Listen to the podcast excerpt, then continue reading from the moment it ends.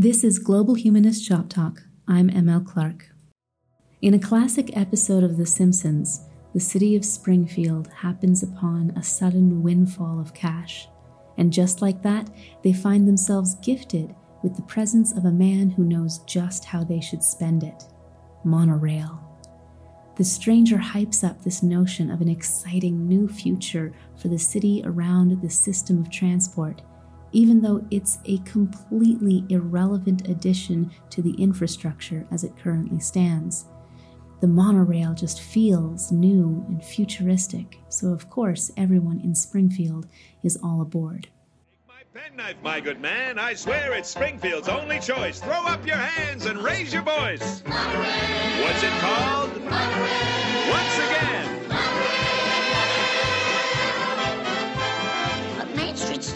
Cracked and broken. Sorry, Mom. The mob has spoken. Monorail. Monorail.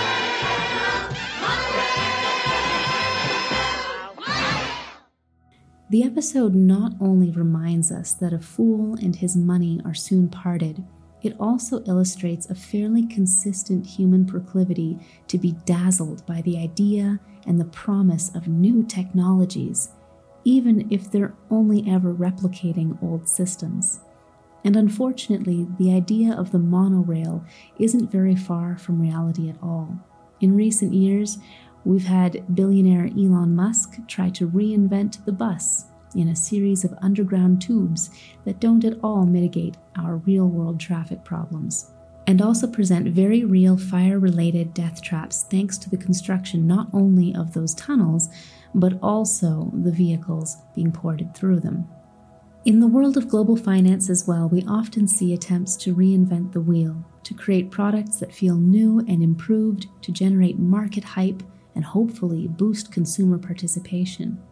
In the last episode, we talked about one such recent venture in the form of cryptocurrencies and related digital assets that have attempted to replace fiat currencies, yet which still need the support of fiat currencies to protect against financial disaster. But in other episodes, we also talked about the way that new private third party services were popping up to replicate the work of traditional banks simply because those traditional banks had very little interest in serving certain key demographics, in part due to the extreme risk they might be taking on to develop the necessary market relationships. It's not surprising then that so many of our hopes are sometimes pinned upon the hope of invention solving everything in the world of economics, financial technologies, or fintechs are routinely raised as the solution to build a better global financial market. But how exactly? And are there other older systems that might be built upon instead? To answer those questions, let's distill some of the bigger issues we explored throughout this series. Financial experts, when writing or talking about the global markets ahead, are never lacking for possible pressure points. There's concern about cross border capital flow, meaning how to reliably build transactions between different countries and different systems of financial checks and balances. There's concern, too, about the difficulty of regulating all the recent pop up third party apps and actors trying to address customer bases overlooked by major banks. And then there's the broader mess of a bloated financial sector, a huge uptick in self supporting administrative systems and elaborate networks of new financial products that do not at all reduce consumer risk, but definitely reduce transparency, shrouding many facets of global finance in mysteries even to other professional financial actors, right until it all comes falling down. Organizations like the IMF and World Bank prioritize the development of thriving integrated national economies within this messy world order, and in the process, make huge demands on national policy in exchange for development or emergency funding. This creates significant pushback on the local level, too, especially because many of the austerity measures they put in place seem to decouple national growth from improved life outcomes for the hardest hit citizens. In other words, we have ourselves quite a mess to detangle in the financial world ahead. And yes, to some extent, fintechs do offer a solution. One interpretation of our current model is that we're just in the awkward teenage years of these new technologies, that for now we're stuck with a massive, redundant labyrinth of financial services and products, but that very soon, with the help of more new technologies, we'll actually have all the data we need to provide clarity for consumers and clear up quite a bit of mystery surrounding new market products. In the best case scenario, greater precision and transparency for our existing financial bloat will reduce the threat of more bank and exchange crashes due to everyday consumers not having enough information about a product to make more responsible investment decisions. If everyone, debtors and creditors alike, can see their exposure or vulnerability whenever they decide to make a deal, the logic goes that maybe they'll make better choices. In theory, at least. Even in this situation, though, there's a risk of what's called herding behavior, in which the fickle panic of we wonderful human beings will drive us to or away from certain deals simply because it's what everyone else is doing. So, surely there must be extra information, more insider knowledge driving the crowd this way or that, right? In other words, no matter how much information you provide a system set up ultimately for gambling, you're still dealing with a system of gamblers, behavioral problems and all. And that's not even taking into account the complexity of countries choosing not to act on blatant data sets, precisely because the politics of financial policy has to take more than raw numbers into consideration. So, how do you genuinely mitigate the addiction to risk? That's where two other solutions come into play, but they're not as shiny and new as this one. Yes, fintech absolutely stands to improve data precision and transparency, but it needs the complementary presence of at least two existing methodologies long term thinking and the logic of arbitration if we're to stand any chance at all of building a better financial system for the world.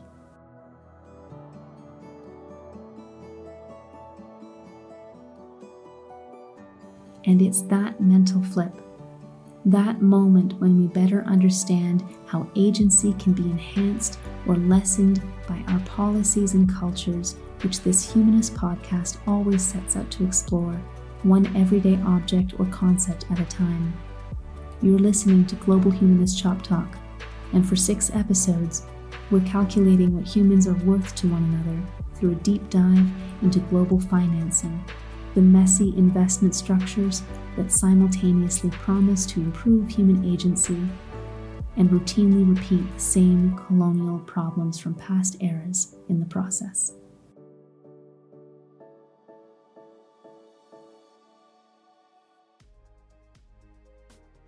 Long term thinking in finance is a pretty obvious fix for many of the problems we currently endure, but it's not easy to enact. So long as some people want to make a quick buck, there will always be new financial products showing up, even with huge volatility attached, to answer the call. Nevertheless, some markets, like in Chile, have developed penalty models to restrict, if not heavily disincentivize, short term inflows of cash. And plenty of countries have recently started imposing bans on lending their domestic currencies to foreigners who are engaged in the practice of short selling. This is all to encourage a different kind of relationship with the international market, one of deeper and more long standing investment in regional growth. In return, emerging economies have also been trying to push for long term investment through growing bond markets, which lock foreign investment into domestic currency, and even, on occasion, longer term foreign exchange hedges. This hasn't been easy because foreign investors often have very good reason to be worried about locking their money into a national currency that hasn't had a great historical track record. To set investors' minds at ease, many countries are also trying to stabilize their internal holdings through increased local reserves in foreign currencies and increased monitoring of their possible liabilities in foreign funds. Now, I don't want to dive too deeply into the intricacies of this system for average listeners, though I've included a few fuller explanations in the show notes for those who'd like a deeper dive. But the main point here is mutualism. If I have a local economy in which all transactions are made in a common currency that is only supported by more of the same in a giant bank vault set inside the country itself, I'm extremely vulnerable to losing value for those transactions, especially when my citizens are also trying to exchange their money for foreign goods and services. But if transactions made in a local currency are supported by a diverse enough vault of foreign currencies and equivalent assets that are consistently highly valued, then suddenly the value of all those currencies, all those assets, is a bit more closely tied together. We're all in this together. And that's because, as we've explored before, trust lies at the heart of all finance. Trust that when I transfer funds from one bank to another, the second bank will honor the exchange. Trust, too, that when I send my money across a border, the receiving bank will give me an honest exchange rate and also do due diligence not to let criminals make similar exchanges too, something that could easily jeopardize my wealth if international regulators are forced to crack down. And that's where the other half of the equation comes in if we actually want to build an international system that can better sustain a more even playing field for all global participants. The future of oversight. Here, when diving into the world of modern finance, analysts talking on podcasts, publishing articles, and advancing whole research directions through full length treatises on international banking, I've been struck by all the elaborate plans currently being hashed out and promoted to create better international standards. On the surface, one might think that improving capital standards is a no brainer, but there are always going to be financial actors who prefer a Wild West scenario, especially when the alternative is allowing certain countries to become more involved in setting any standards for the rest of the world. One example of thriving international standards lies in the operating principles behind SWIFT, the cross border financial exchange, which holds its members to a bar that all its member countries have in turn considered worthwhile to uphold. Another is the Codes of Liberalization put out by the Organization for Economic Cooperation and Development, or the OECD, and related free trade agreements. All of these rely on what's called soft law, a series of accords that have no force in international courts. They rely on the trust and the shared principles of all participants therein. But they also aren't lacking in precedent, and that leads to the fascinating case of arbitration, another legal realm that is both extrajudiciary, meaning outside normal national courts, but also increasingly important to solving global disputes. I actually don't think most folks realize just how much is determined these days not by formal courts, but by arbitration processes that various parties have agreed to enter into as part of the initial contracts they set with each other. These arbitration proceedings can happen between two or more companies, companies and state governments, or even two or more state actors and the force behind their rulings is simply an international standard, an international promise to abide by the verdicts reached in any contract dispute that reaches this point. What makes arbitration such a useful comparison for the work needed in the world of global finance is just how it goes about setting its procedures. Two parties, when they realize that their contract dispute can no longer be managed by simple mediation, engage arbitrators and then decide on which seat they want to use as the standard for their arbitration process. These seats are different countries' established standards for how an arbitration will take place, and with what level of enforcement in the end. A common favorite on the world stage, for instance, is Paris, which doesn't mean that all the parties need to zip over to France to haggle over contract law together. Although, I mean, why give up the excuse, am I right? What makes Paris an excellent seat is that its body of arbitral standards is much more open ended than many others, abiding by international minimums but with a significant amount of wiggle room for both parties to personalize proceedings. Other seats in other countries might prove to be more fastidious, and that might be something that both parties want, so they're free to choose those too. More public education around arbitration is called for because this massive network of arbitrators is not just growing, but also growing increasingly detached from what most folks recognize as traditional judicial exercise within formal democratic practice. Rather, these are all essentially private, backroom corporate disputes carried out with the support of local governments whose authority rests ultimately in gentlemen's agreements to abide by whatever decisions are reached therein. And they shape so many of the corporate and state contract outcomes in our world today. But I raise them here as well in this conversation about global finance because the way arbitration handles the question of procedural authority offers a useful model for dealing with the biggest problem in setting international standards for capital flow between countries namely, the question of who gets to decide what those standards should be.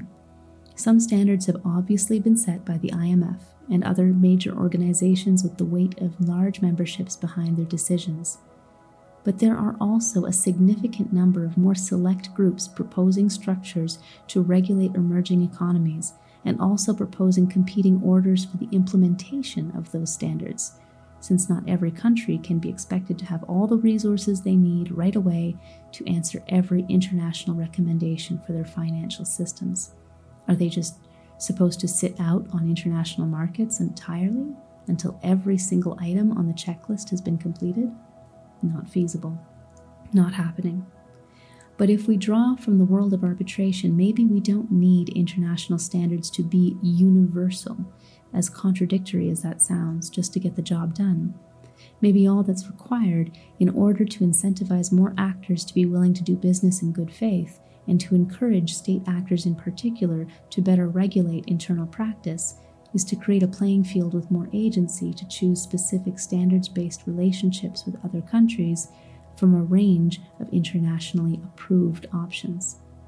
In this speculative financial world, we'd therefore be tying together some of the best facets of fintech, or at least future fintech, the kind that would actually allow us to track critical financial data with greater transparency and precision, with a system that both rewards long term investment in economies that are deepening and stabilizing their foreign holdings to improve mutual trust and also allows every financial player more agency to decide what international capital standards agreements they want to be assessed by when seeking to enter into new relationships with others on the board.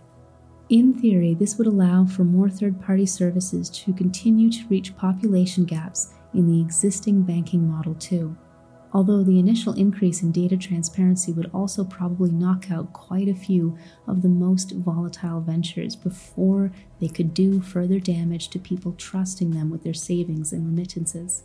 Those that pass the transparency threshold, though, would be just as welcome to choose which international minimum standards they wish to abide by, and to operate under the shelter of those standards and attendant relationships, irrespective of whether or not local systems are set up effectively for enforcement.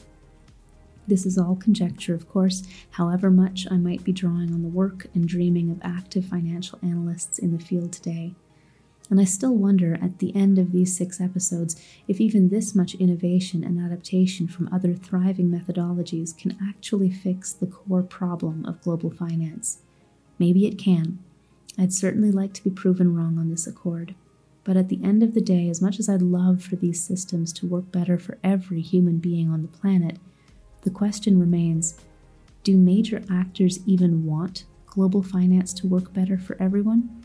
Or to some extent, is the current brokenness of international finance by design? If so, then all technological and procedural fixes in the world won't be enough a much deeper rethink of human value and how much we're willing to do to defend it on a planetary scale will be necessary instead.